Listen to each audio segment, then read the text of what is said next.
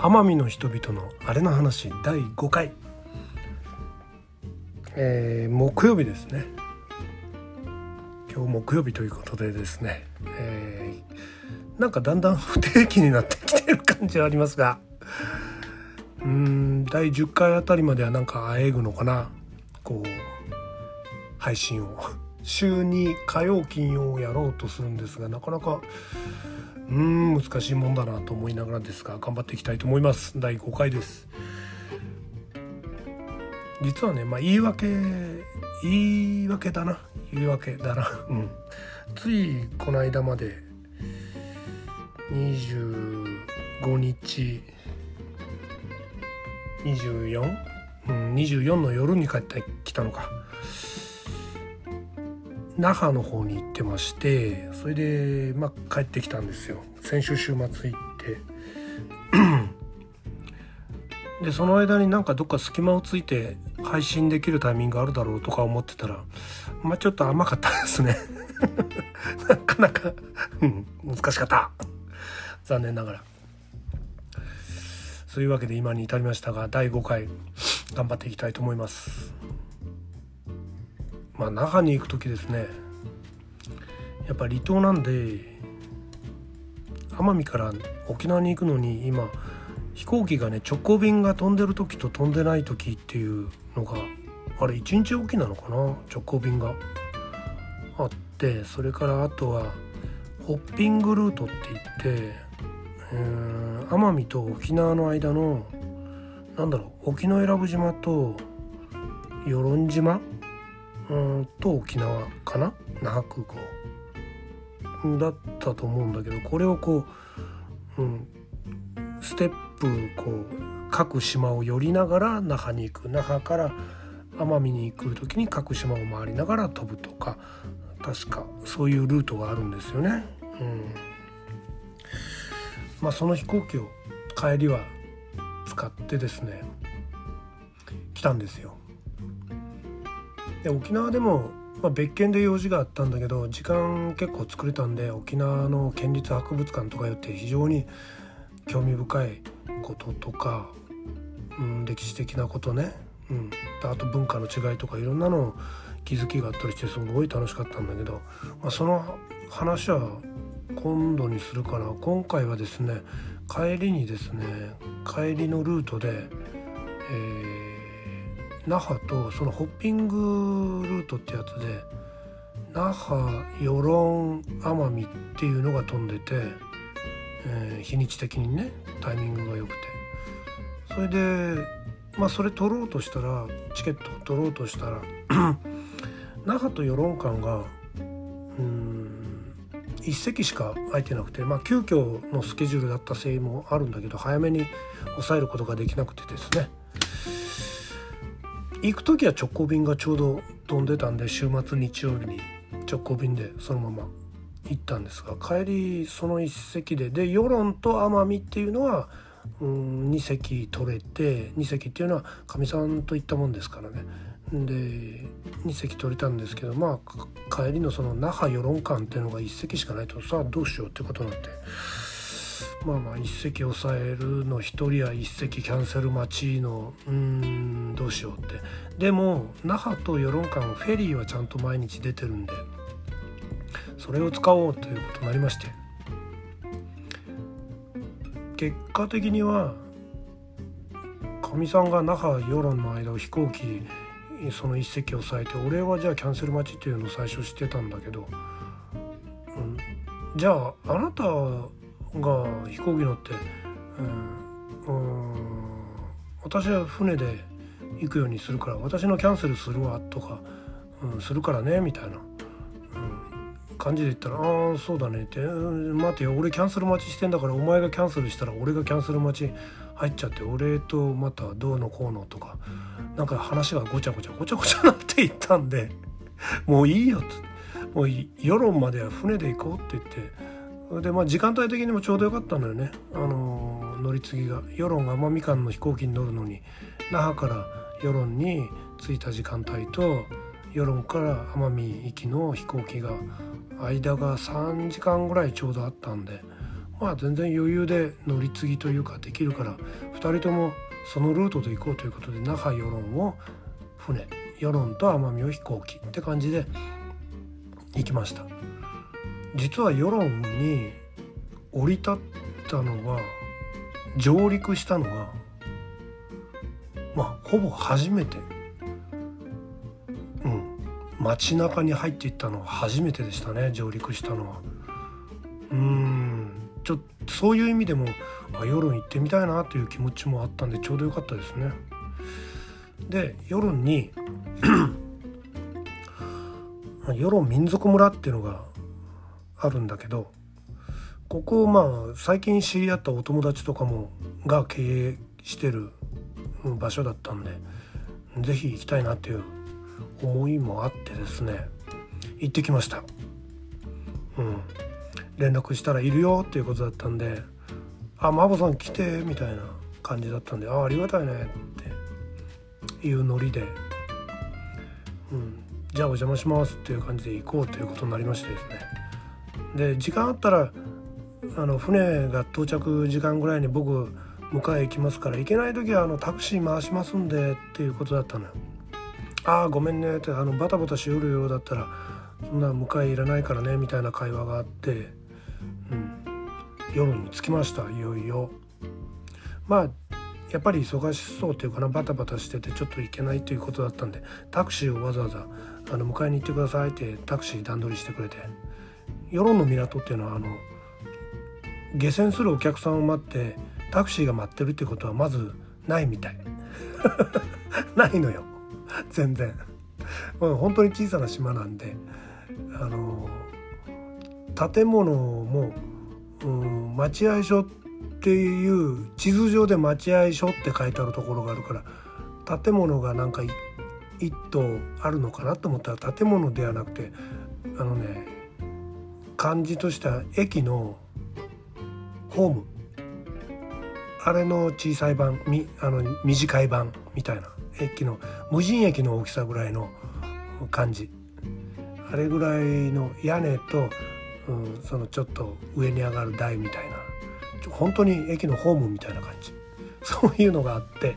おお な, なかなか風情あってっていう感じで、じゃあそこで待ってよということで待ってましたら、そのチャーターしてくれたタクシー、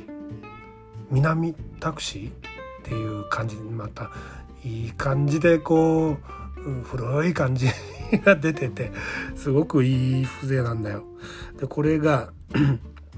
わーって迎えに来てね、であ来たなと思って、そのプラットホームじゃないや、そのホームの上から路上に向かって、あこ多分そのタクシーだなと思ったから、いちだいしかい来ないからさ、やっぱそのタクシーだなと思って手振るけど、チラッと見て な, なんか通り過ぎちゃうから、あれ ど, ど, どうしたと思ってこう目線で追っかけてたら、結構そのプラットホームの一番端っこで止まって、あのバックバックライトがついて、ちょっとちょっとだけ下がって、そこでピタッて止まったんだよね、俺らからじゅうごメーター以上離れてるところで。うーん、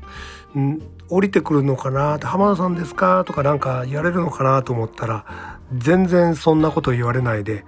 あのー、こっちが来るのを待ってる感じそれでそれで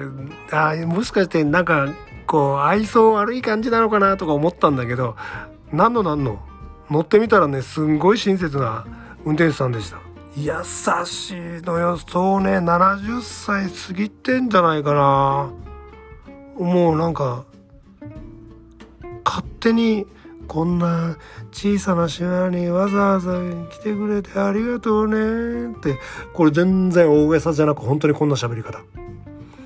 もうトーンが柔らかくて、それずっとこの小さい島にこんなこんなことがあったりあんなことがあったけど、もう本当ありがたくてねってな、何にも聞いてないのにどんどんどんどん喋りだして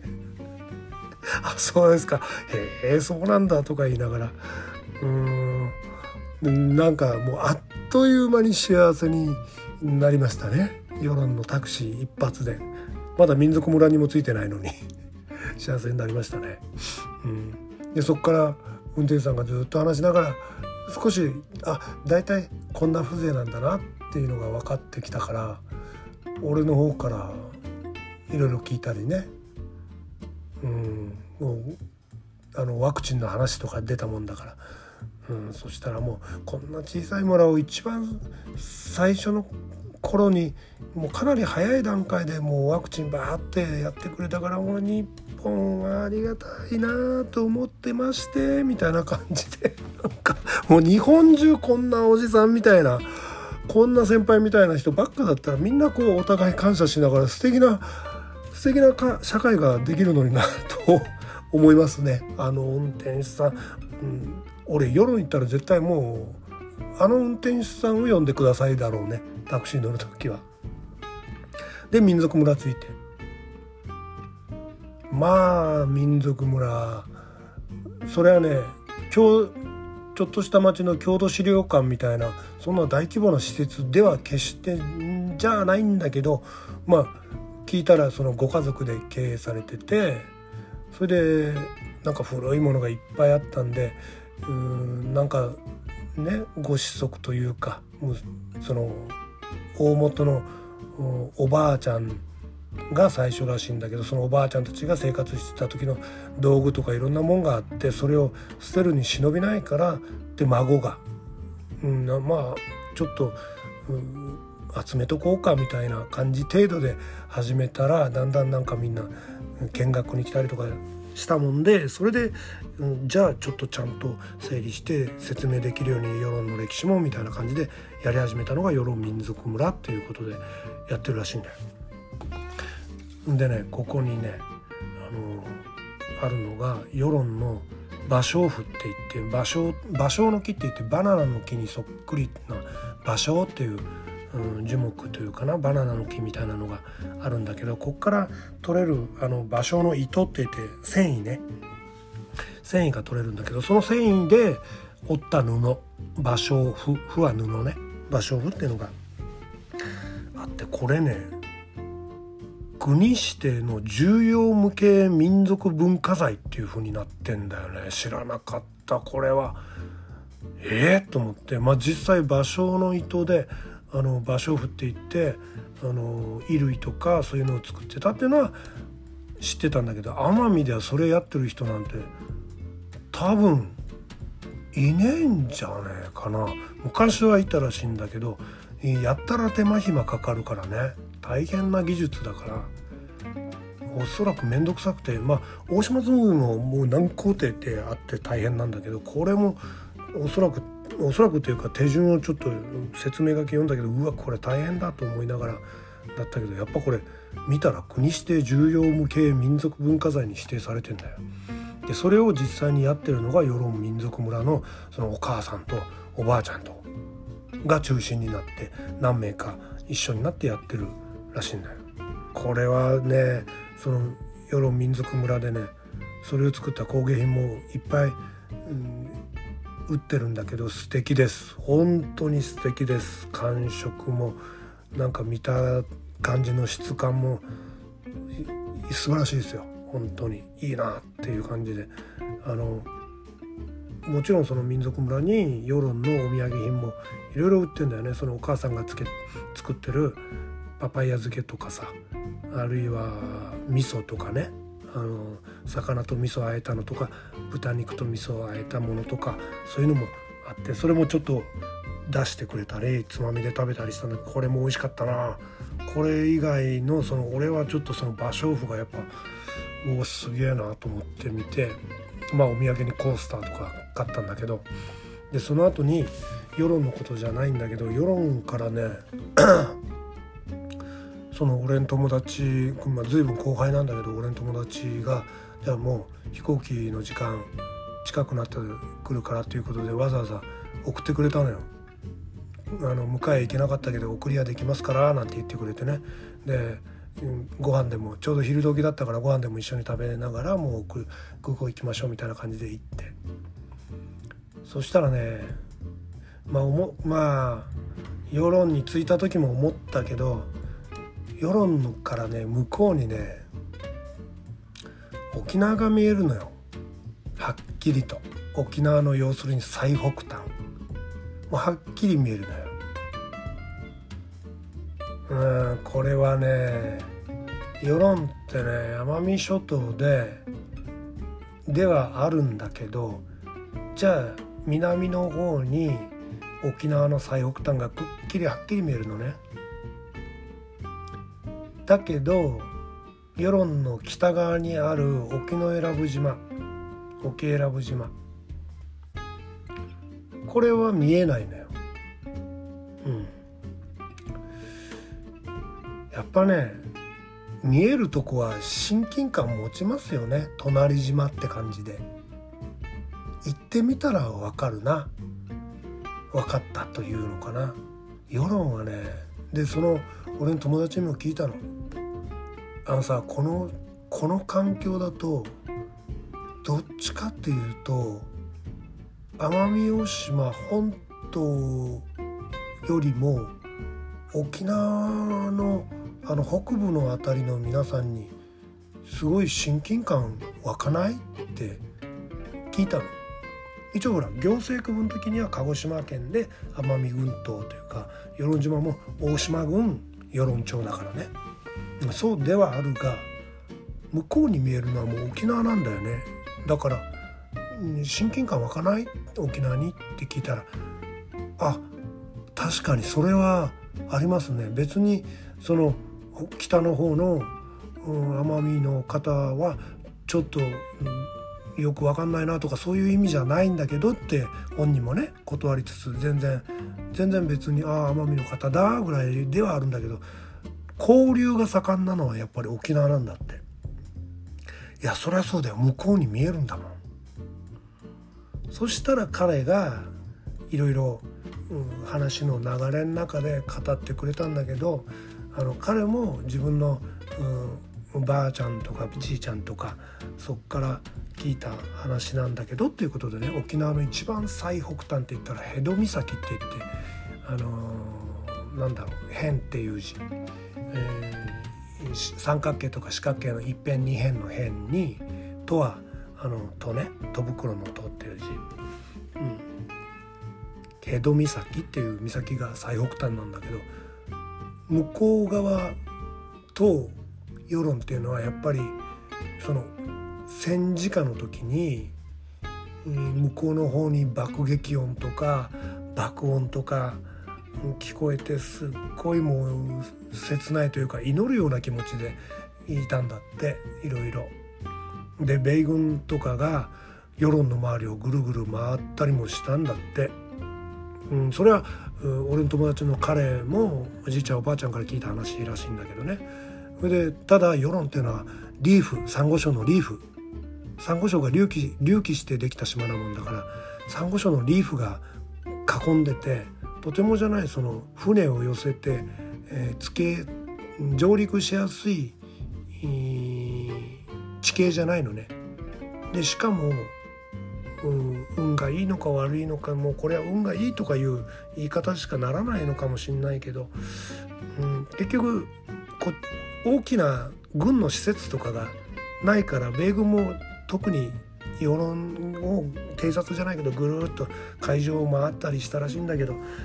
こう攻めてくるようなあれはなかったらしいんだよな。うん、でそれでも日本復帰っていうのがやっぱり奄美群島が先で、その随分後に沖縄っていうの、そういう歴史があるもんだから、うん、実を言うとその世論だけ先に日本復帰した時には嬉しかったけど、なんかものすごく複雑で切なかったっていうことも話聞いているらしい。で向こうの沖縄の辺戸岬に向かって、うん、松明で火を焚いて頑張れみたいなやったら、向こう側からも火を焚いてくれたり、それから海上でね、海の上、お互い上陸しちゃうとう違法だから何されるか分かったもんじゃないのよ。だから境界線上の海上で一緒に出会ったり会いに行ったり、それはあれだよ、あの彼氏だ彼女だっていうだけの話じゃなくて、そうではなくてお互い頑張ろうみたいな感じで交流を海の上でやってたらしいんだ。まあやっぱね、後からの行政区分で線引かれただけであってさ、うん、そういう熱い話がちゃんと伝承で伝わってるという、そういう意味でも、うん、なんだろう、世論の方々は境界ボーダーラインのとこにいて、全然そんな境界線なんて関係ないよっていう意識はものすごくみんなに対してあるのかな。だからこう来る方々にとっても優しい感じがしましたね。まあいいじゃないですかみたいな感じが、みんな、うん、そんなガツガツいかないでっていう優しさをねすごい感じた。その象徴がね、あのタクシーの運転手じゃねえかな、ななじゅう過ぎてる。だから俺そのすごい切ない戦後の話と、そのうーんタクシーの戦後の話聞きながら振り返れば、わずかにじかんはんぐらい前に乗ったタクシーの運転手のことを思い出して、ああ世論の方々ってきっとあのタクシーの運転手象徴的ですごい優しい方々風情なんだなっていうのをすごく感じた次第でした。急な世論の世論への上陸でしたが、もうなんかとてもいろんな気づきを気づきに出会いまして、ぜひぜひこれ奄美群島全域各島々、やっぱ面白いなこの群島って思いましたね。いい出会いでした。以上です。今日の奄美の人々のあれの話は、世論のタクシーはあれだなっていう感じでした。じゃあね、バイバイ。